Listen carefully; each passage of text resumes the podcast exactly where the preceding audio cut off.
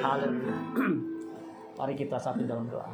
Bapa kami dalam surga, di tengah duka cita kami karena berpulangnya anak kami yang kami kasihi, Nicholas Gabrian Ananta, kami saat ini di tengah ketidakmengertian kami, kami belajar Tuhan untuk memahami rencana-Mu Tuhan. Kami percaya Tuhan semua terjadi atas kebijaksanaan dan kedaulatan Tuhan. Untuk itu ya Tuhan, sebelum kami menutup peti dan menghantar anak kami yang kami kasihi ke tempat peristirahatan yang terakhir, kami mau mendengarkan firman-Mu Tuhan untuk memberikan kami pemahaman dan bisa belajar mengerti di tengah duka cita kami Tuhan. Untuk itu kami buka hati kami buat sabda firman-Mu. Tuhan, urapi kami semua, urapi juga hamba-Mu. Di dalam nama Tuhan Yesus kami berdoa mengucap syukur. Haleluya. Amin. Shalom. Shalom. Saya pertama-tama mengucapkan turut berduka cita ya, atas dipanggil pulang anak kekasih putra ya, laki-laki satu-satunya di keluarga Bapak Citra ya, Ibu Elin, Ibu Herlin Hidayat, Nicholas Gabrian Ananta ya. Nicholas itu nama yang bagus, biasa disingkat jadi Niko, kepanjangannya Nicholas ya. Gabriel itu dari kata Gabriel, malaikat ya, utusan. Ananta itu bahasa Sansekerta yang artinya tak terhingga ya, atau tak terbatas. A tidak ya, nanta terbatas, ananta tidak terbatas. Uh, saya agak sulit saudara ya, ketika saya dapat berita meninggalnya Niko. Sebelumnya waktu itu saya tanya Elin gimana, apa uh, Sella gimana, ada katanya. Saya bilang kalau saya ini saya mau uh, apa sama istri saya mau lihat gitu saudara ya. Kata ya, saya belum sempat sama istri saya lihat ya, sudah dipanggil pulang. uh, memang sulit saudara, jujur aja ya. Dalam dunia medis itu namanya neo neo uh, natal death ya. Neonatal death itu kematian kelahiran baru. Jadi ketika bayi lahir di bawah enam bulan uh, di bawah satu bulan disebut neonatal death. Itu itu secara medis memang sulit dimengerti. Begitu. Kalau zaman perang mungkin iya ya. Ya. Makanya saya bisa mengerti betapa kehilangan keluarga itu Pak Citra dan Ibu Elin ya. Dan juga keluarga Sella, Baby dan Keke. Karena saya baru pertama kali ini ya. Enggak tahu ya. Setahu saya ya Pak Rudi ya. Baru pertama kali memakamkan atau mengadakan upacara duka untuk yang tadi itu ya, kematian kelahiran baru. Jadi kematian bayi yang baru lahir ya. Kalau udah satu tahun namanya post neonatal death ya. Jadi udah satu tahun disebut mas, uh, disebut anak ya. Kalau ini bayi saudara. Kalau dalam dunia teologi ya, itu terjadi perdebatan yang sulit ya, keputusannya. Karena Alkitab tidak membahas ya. Tidak membahas.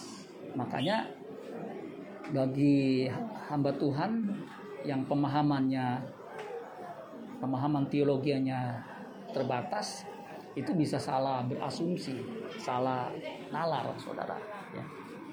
Karena memang kita biasanya kan yang kita tahu yang meninggal tuh usianya yang udah umur ya. Tadi Elin bilang, Ibu Elin bilang uh, nanti akan disatukan dengan uh, berarti nenek ya, nenek berarti tiga tahun lalu ya.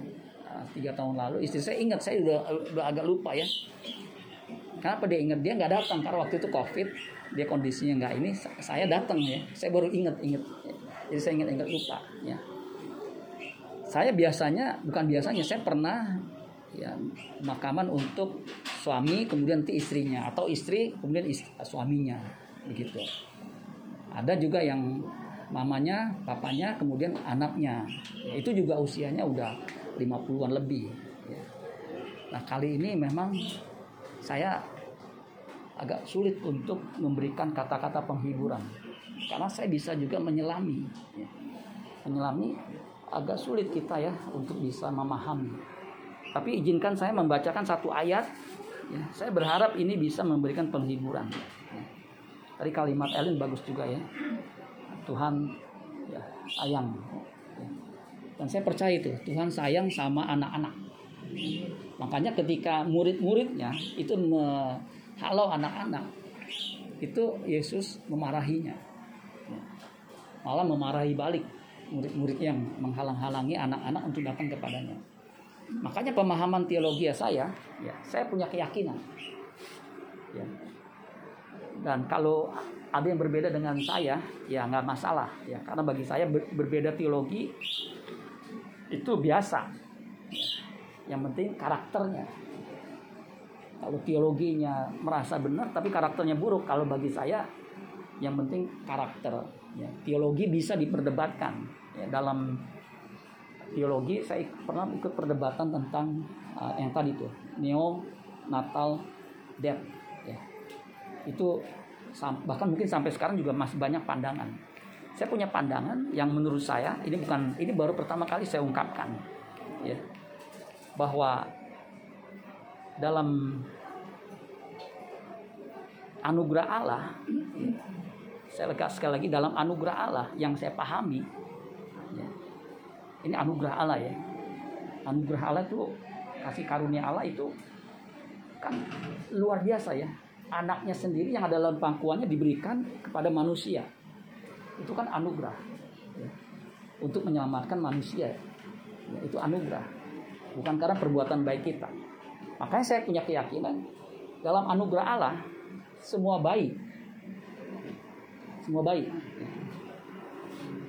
Yang meninggal dunia akan masuk surga. Ya. Mungkin ada yang nggak setuju dengan berbagai perdebatannya, tapi saya punya argumentasi yang menurut saya alkitabiah. Ya. Jadi kalau kita perhatikan, ya, seorang anak dia nggak ingin dilahirkan. Dia nggak ada. Saya, saya jujur saya kan nggak tahu ya. Saya, saya mau dilahirkan atau enggak saya nggak tahu. Nggak ada keinginan. Begitu. Dan kalau dia dia meninggal dalam usia yang masih muda, yang belum paham, bayi itu kan nggak paham. Ya.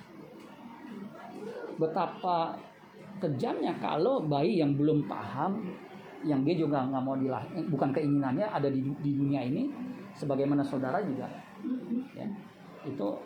Saya yakin nggak ada tuh ya, waktu belum ada saya ingin lahir nggak ada begitu ya. Dia belum mencapai usia tertentu kemudian meninggal masuk neraka. Menurut saya Allah nggak seperti itu. Allah yang kita kenal itu adil, bijaksana, penuh kasih karunia, penuh belas kasihan. Jadi ini mungkin saudara juga mungkin baru pertama kali dengar. Kali ini jadi perdebatan. Tapi saya keyakinan saya, ya, dan saya bisa bertanggung jawab bahwa dalam anugerah Allah, bayi yang meninggal di bawah satu bulan, ya, ini saya rekam, ya, dia diterima di Tuhan, di keabadian, di surga, ya, karena keadilan Allah dan belas kasihannya. Tadi yang saya katakan, anak-anak itu bagi Yesus itu disambut. Ya. Maka jangan menghalang-halangi mereka datang kepadaku. Itu anak-anak. Karena lihat Yesus, ya, dia ingin datang. Itu anak-anak. Kalau bayi kan belum tahu. Dia hanya tahu ketika dia lahir itu ada dekap di dekapan uh, ibunya. Makanya bayi itu paling dekat sama ibunya. Ya. Itu penelitian medis juga begitu. Ketika bayi lahir dipeluk dia akan nyaman. Karena ada chemistry. Detak jantungnya itu seirama. Ya. Makanya kasih ibu itu luar biasa saudara. Kasih ibu itu gak bisa dibanding-bandingkan ya. Makanya anak yang kurang ajar sama ibunya itu jahat sekali ya. Seba, apa, se, mungkin ibu kita nggak sebaik yang seperti kita inginkan, tapi kita harus tetap menghormati. Yesus juga memanggil anak kecil, ditempatkan di tengah-tengah orang-orang. Dan dia bilang begini, aku berkata kepadamu sesungguhnya jika kamu tidak bertobat dan menjadi seperti anak kecil ini, kamu tidak akan masuk ke dalam kerajaan surga. Jadi anak kecil itu ada di kerajaan surga. Bahkan ketika di bumi ini, Yesus sudah bilang, jangan macam-macam sama anak kecil. Sebab ada malaikat yang menjaga anak kecil itu. Ya. Makanya dikatakan, barang siapa menyambut seorang anak seperti ini dalam namaku, ia menyambut aku. Ya. Jadi ada anugerah Tuhan, ada kebaikan Tuhan untuk anak-anak kecil. Ya. Roma dua ayat enam, ia akan membalas setiap orang menurut perbuatannya. Jadi yang dibalas itu perbuatannya. Ketika dia lahir, dia belum bisa berbuat apa-apa. Gak ada bayi udah bisa makan sendiri, gak ada. Gak ada bayi yang pas lahir langsung ke W C sendiri, gak ada. Gak ada bayi yang lahir langsung bisa pakai baju sendiri, gak ada. Gak, gak bisa berbuat apa-apa. Makanya ketika dia dipanggil pulang, pasti ada rencana Tuhan yang kita saat ini gak paham. Walaupun kita mencoba memahami, ya itu mungkin kalau kita yang mengasihi Tuhan, apapun yang terjadi itu mendatangkan kebaikan. Tapi saya punya keyakinan, namanya kerajaan surga, di sana ada tatanan. Yang namanya ada tatanan, ada kehidupan. Yang namanya ada kehidupan, ada pertumbuhan, ada perubahan, ada perkembangan. Makanya ada pemerintahan yang mengatur. Jadi, kalau kita nanti dalam Tuhan, kita akan bertemu. Bagaimana Pak? Kan kita sulit mengenalinya karena udah lama nggak ketemu. Saudara, nggak usah heran, kita dengan kemajuan teknologi aja kita bisa tahu ini siapa. Apalagi di kerajaan Allah yang secara ya, teknologi mungkin akan jauh lebih luar biasa. Ya. Pasti kita akan berkumpul. Ya. Jadi itu argumentasi-argumentasi yang yang saya ungkapkan bahwa dalam anugerah Allah, bayi yang neonatal death itu masuk kerajaan surga. Saya akan bacakan Mazmur enam puluh sembilan ayat dua puluh sembilan. Ini ayat yang terakhir. Biarlah mereka dihapuskan dari kitab kehidupan. Janganlah mereka tercatat bersama-sama dengan orang-orang benar. Jadi saudara, setiap manusia yang lahir itu dicatat di kitab yang namanya kitab kehidupan. Itu udah jelas. Lahir dicatat dalam kitab kehidupan. Kemudian tadi dikatakan ada yang dihapus dari kitab kehidupan. Jadi dia masuk ke kebinasaan kekal. Kenapa dihapus? Tadi Alkitab mengatakan biarlah mereka dihapuskan dari kitab kehidupan. Janganlah mereka tercatat bersama-sama dengan orang-orang benar. Jadi yang tercatat di kitab kehidupan itu orang-orang benar, orang yang perbuatannya benar. Nah, yang dihapus orang yang perbuatannya tidak benar. Ya. Orang yang kalau dalam uh, Alkitab mengatakan yang menindas atau yang menganiaya kebenaran, dia akan dicoret.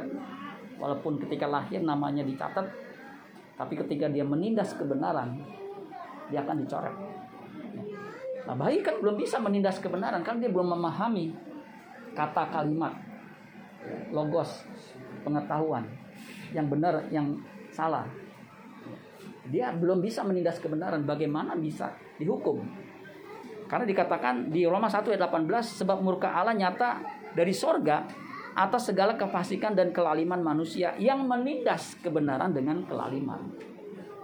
Jadi saya percaya catatan abadi di kitab kehidupan Nicholas Gabrian Ananta masih ada. Makanya dia akan bersama-sama dengan Kristus di kerajaan surga untuk bertumbuh di dalam kerajaan. Amin buat firman Tuhan. Tuhan Yesus memberkati.